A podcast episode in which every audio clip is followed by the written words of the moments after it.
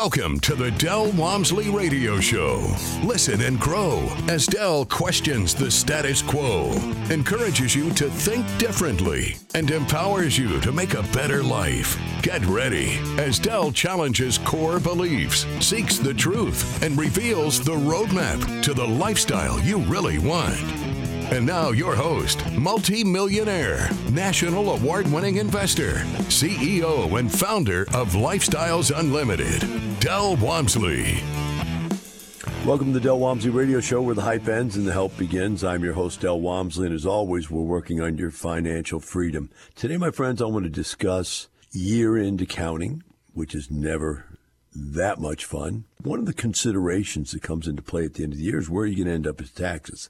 Um, how much income taxes do you owe? Now, most people have jobs, you pay it in as you go each month or each paycheck. They take a portion equal to what you will need to have saved away. But what I want to do in the beginning here today, I want to start all the way back to the very beginning because I don't think people really, truly understand how powerful taxes are in your financial planning situation. Because they they make all the difference in the world.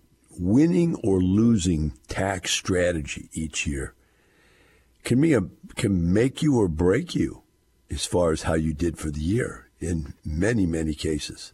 Now, there's an old joke that I used to give in my seminar all the time. I heard it from somebody, and it's a true story. Once you get to that point, it says, "How many people in here think they pay too much for income taxes?" And everybody in the room raises their hand.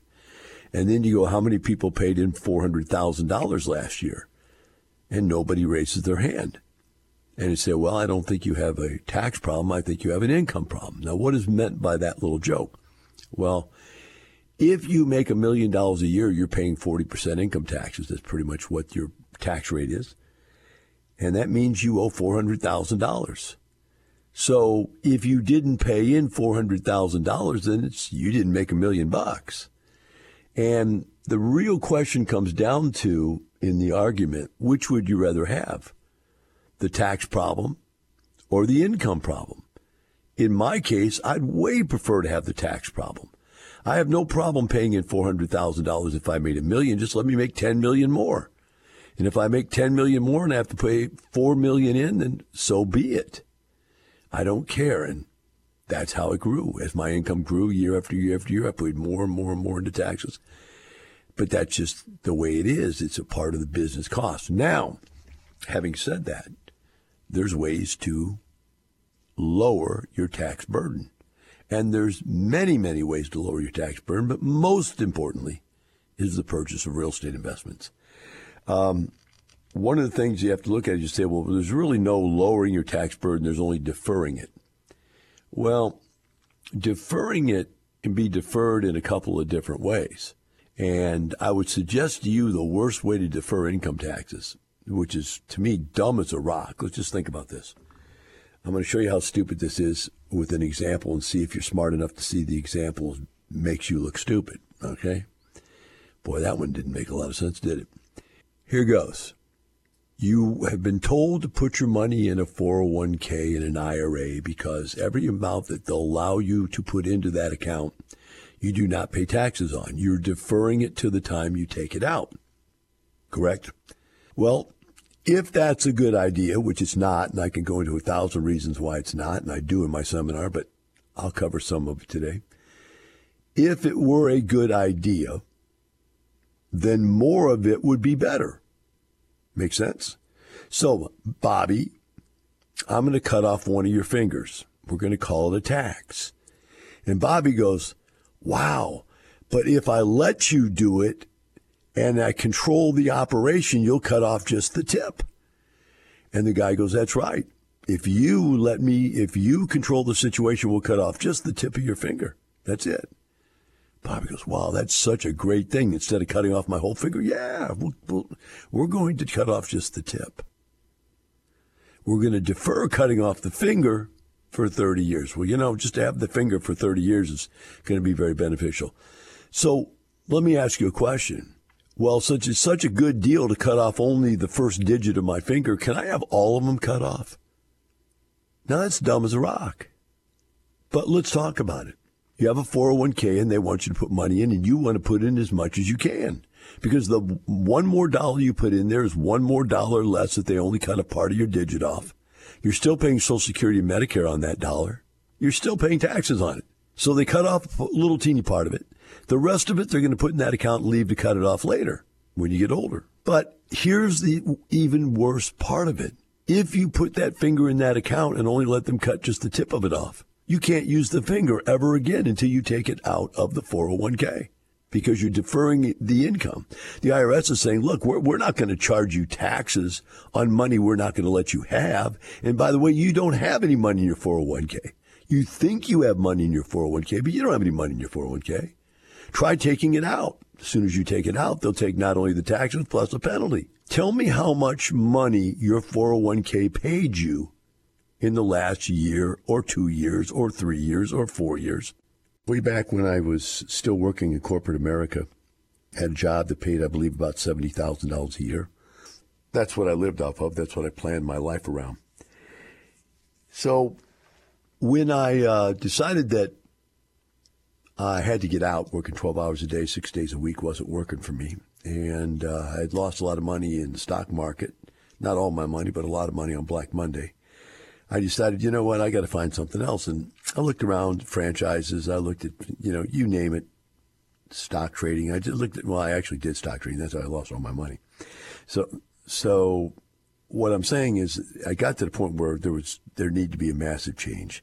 And I found real estate and I started looking into it and I found good ideas and bad ideas and filtered through them, came up with the, the concepts that I use today. Of course, way more refined than what they were back then.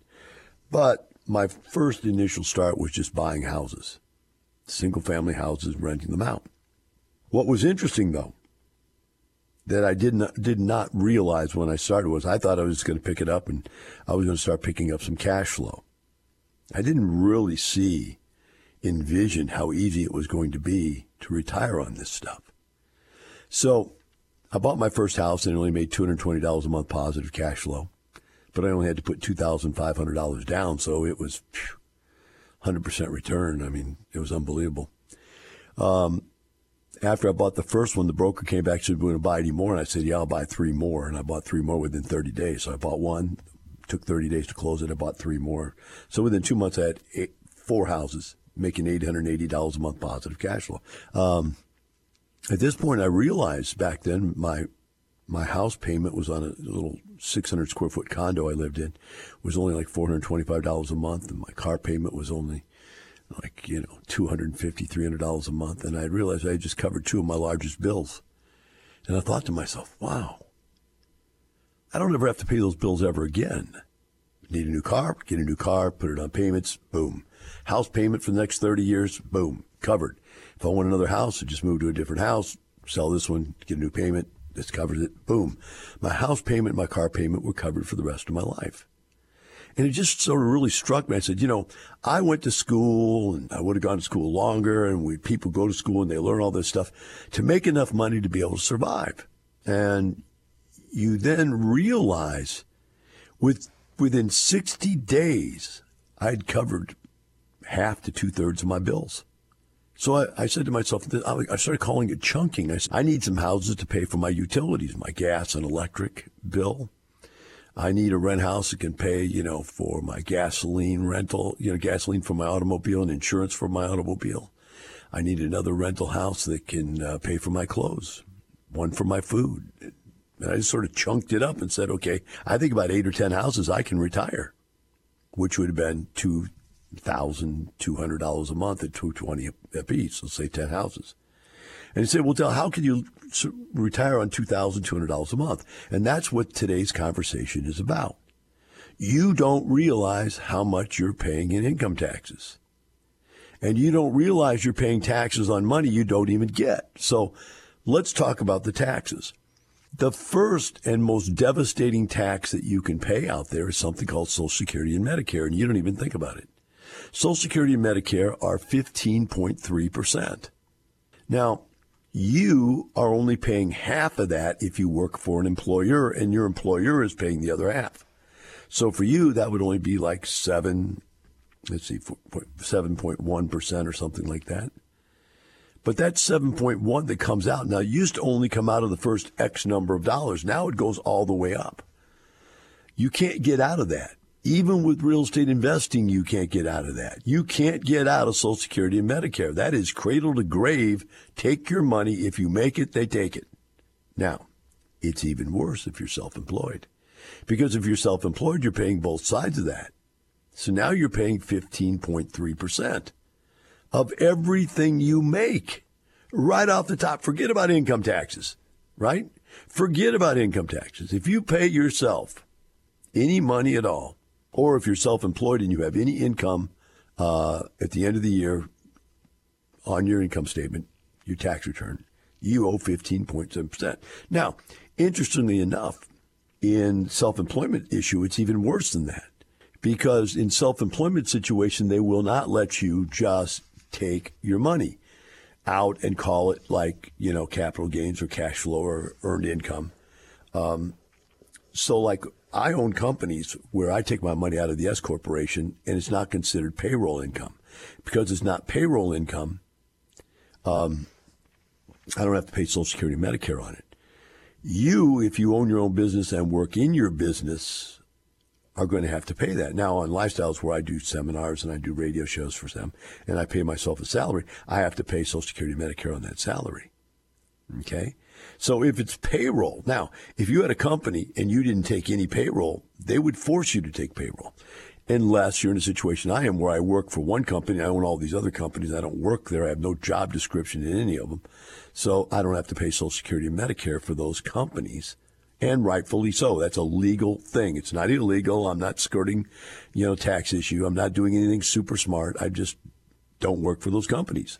I own them. And so whatever income comes out of them comes out as earned income, but not as employment income. So they don't pay Social Security and Medicare.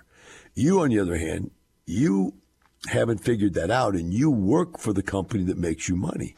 So you're a welder and you have a welding company, you're a painter, you have a painting company, you're a plumber, you have a plumbing company, uh, you're a delivery driver, you have, you're a landscape company, and you work in the landscape. Whatever it is, you end up paying Social Security at 15.2%. That's devastating, right? Uh, I mean, it's just really hard for you to understand how much that is. The next thing you pay is income taxes and income taxes are anywhere from zero if you make no money to 15% if you make a little money, 33% if you make normal money, and up to 40%. I think it's 42%, maybe even 43 now um, percent if you make a lot of money. I'm in the lot of money bracket, so I pay the 42% income taxes on the money that I end up owing tax on. So the next segment we're going to talk about here is how do you overcome earned income that gets taxed through income taxes. That's the next segment. We'll be right back with the Del Walmsley Radio Show.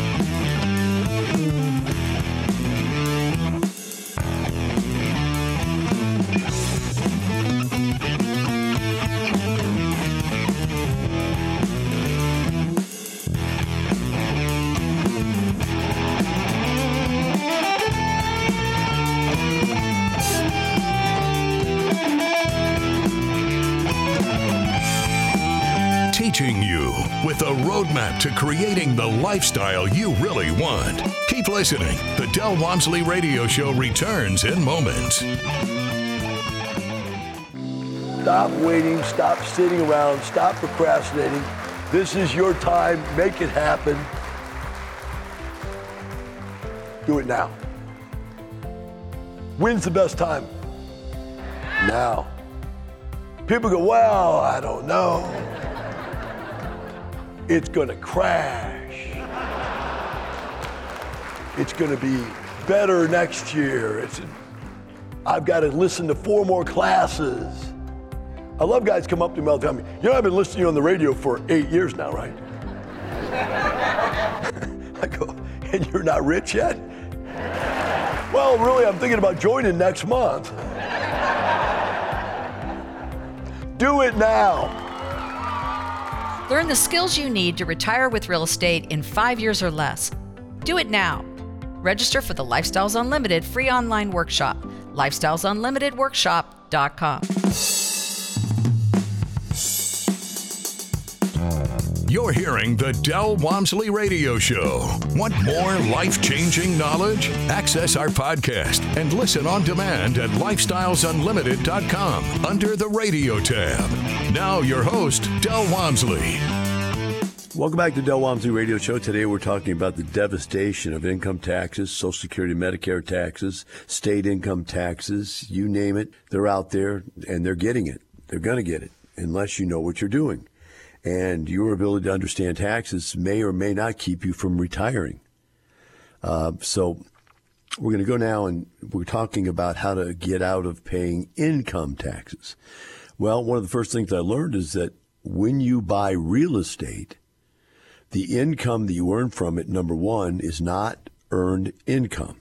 It's considered passive income. And because it's considered passive income, you don't pay Social Security and Medicare taxes on it. So you boom, that's out of the way. Even though it's your own business, you own this real estate business, you're not paying Social Security and Medicare. Number two, you don't pay income taxes or as much income taxes because of something called depreciation. So what the IRS lets you do is the belief system is this: you're going to buy this piece of real estate, and some period in the future it's going to be worthless. It's going to depreciate down to nothing. Well, instead of taking that loss at the very end when you sell it for nothing, what they'll let you do is depreciate it each year and bring its value down on your books and use that as an offset against your income. So we call this depreciation. Now, if it's done correctly, the depreciation can cover your earned income from the real estate investment, to which case you'll pay no taxes, no income taxes. You already don't pay income tax, or you already don't pay Social Security and Medicare taxes. But if the depreciation is done correctly, you will not pay income taxes.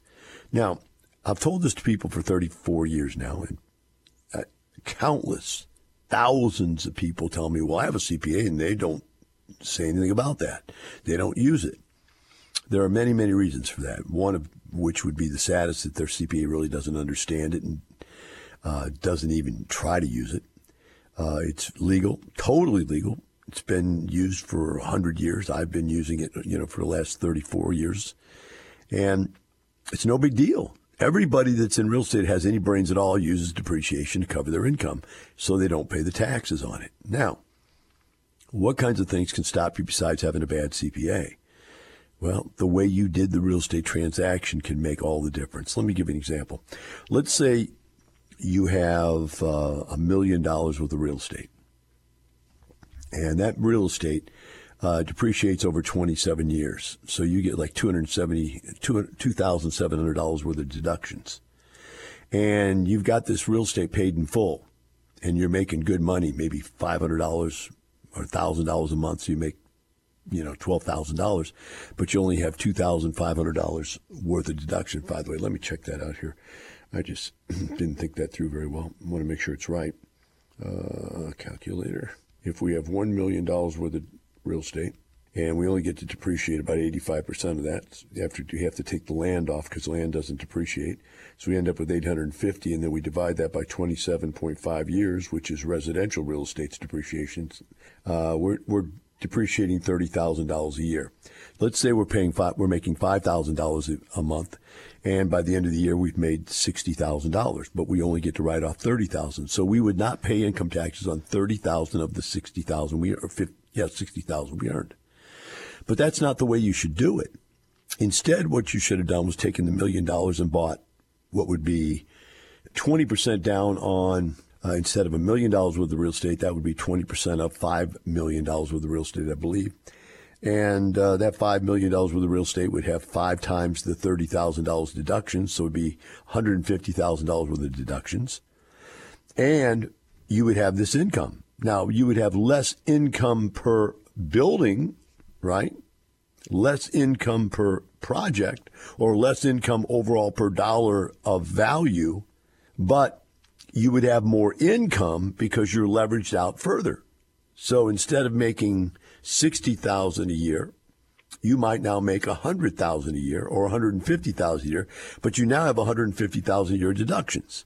So you could make up to 150,000 a year and pay no income taxes on that money. That's why leverage is so important, and people don't see that. People don't want leverage. Everything they've ever heard is dumb as a rock from every stupid person you've ever met in your life about money, by the way. I only put $2,200 down on each house, guys. So it was all leverage. It was all mortgages. And that's why I only made $220 a month cash flow. If I would have put more down, I would have made more. But I was in the situation where I wanted to put the least amount down because I didn't have very much money left after the stock market crash.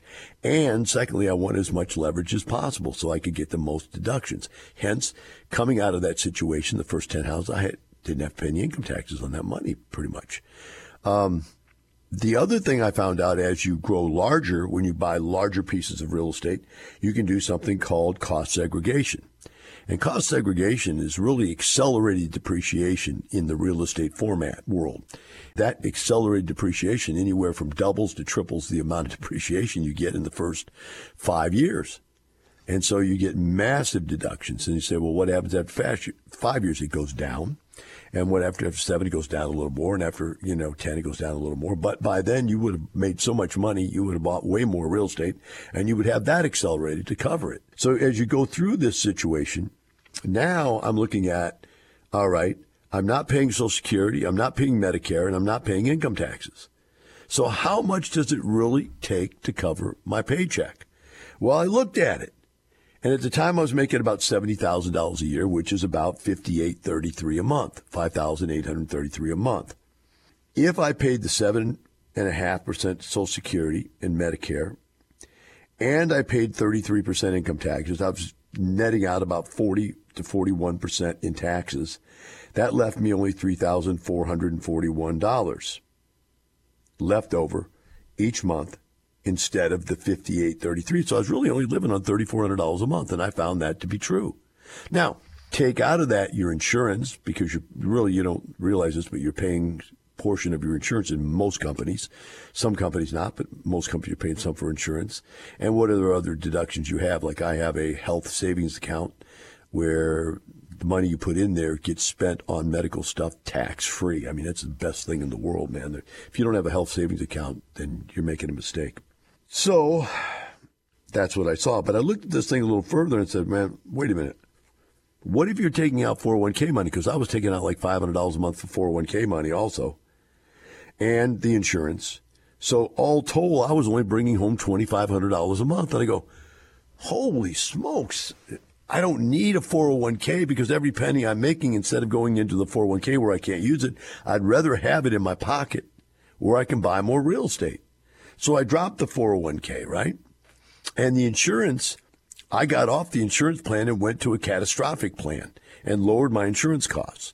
Uh, because, you know, it's 20, 20 some years old. You don't get sick. Now let's go one step further. Let's talk about if you live in a state where there's state income taxes. State income taxes range from 7% to 15%. So I just took an average of 10%. So if you took my situation when I retired, I was paying half the Social Security, the income taxes, which brought me down to 3441. But if I had to pay another 10% in state income taxes, that would have brought me down to 2858, and that's without a 401k or an IRA or a 501k payment or insurance payments. So net 2858. If I were self-employed, uh, that would drop me down to 2449 a month. So I want you to understand that's less than half. You're paying 50, 60% of what you earn in taxes if you live in a state that charges you state income taxes. So there you go. You got to look at that situation and say, but what if I earn income that's not taxed? What does it take to replace it? Well, I told you if I had 10 houses at 2000 or $220 a month, that's $2,200 a month. And so I had pretty much replaced my earned income with passive income. Now, after I figured out how easy this was to do, I then figured out that I had run out of money. And so for me to continue to grow, I had to go find a partner. And I found myself a partner that was a dentist uh, who had a practice and he just did not want to be out there doing it himself because uh, he had a very lucrative practice. And so to him, it was worth giving me, you know, putting up all the money and I did all the work and we split the profits. So we went out and bought 11 houses together and then a fourplex. So we had 15 units together. So you figure if it, the 15 units paid at least what my 10 units paid, plus half again, right?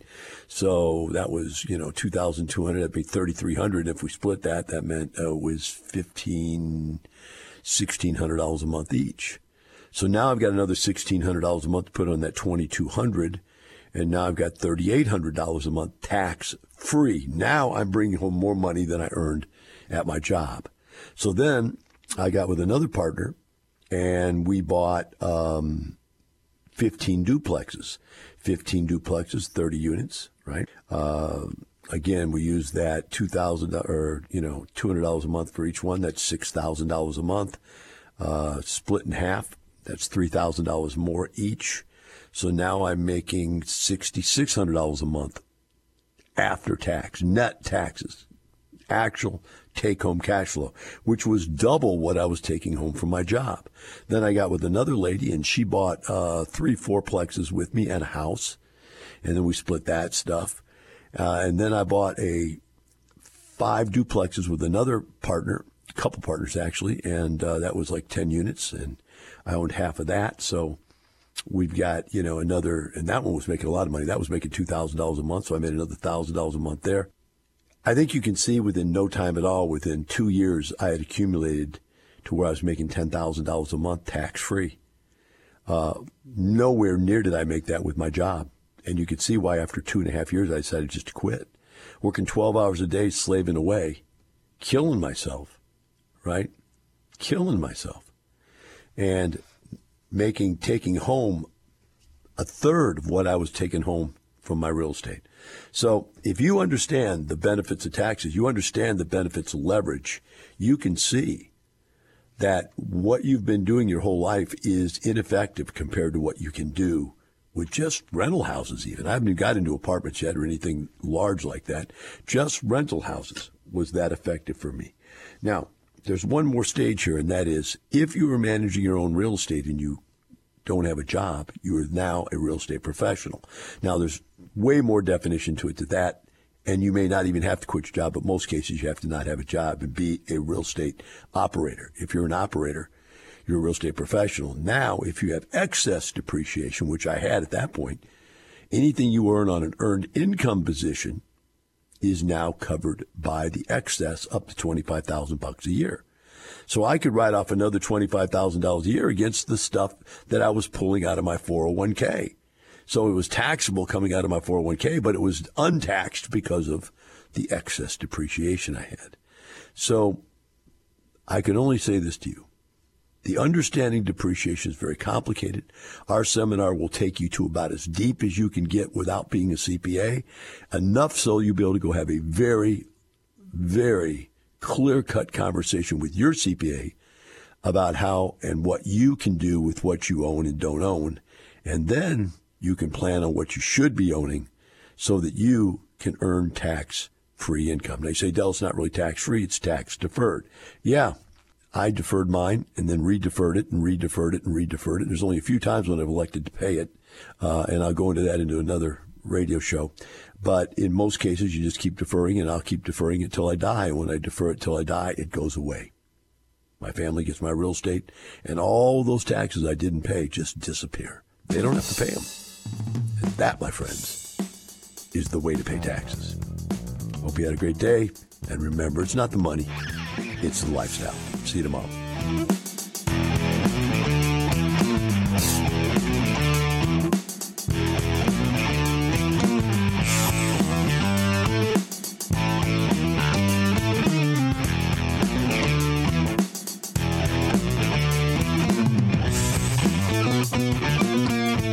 Listening to the Del Walmsley Radio Show. Want more of Del's unconventional wisdom? Go to lifestylesunlimited.com and click the radio tab. Listen to past shows, hear podcasts on demand, and find out how you can change your life today. The Del Walmsley Radio Show is part of the Lifestyles Unlimited Radio Network. The information and opinions you hear on the Del Walmsley radio show are those of the host, Del Walmsley, his guests, and his callers, and do not necessarily reflect the opinions of this station, its affiliates, its management, or advertisers. The Del Walmsley show is for entertainment purposes only. Please consult a professional regarding your personal investment needs. Nothing presented on the Del Walmsley show constitutes an endorsement, recommendation, offer, or solicitation to buy or sell any product or security.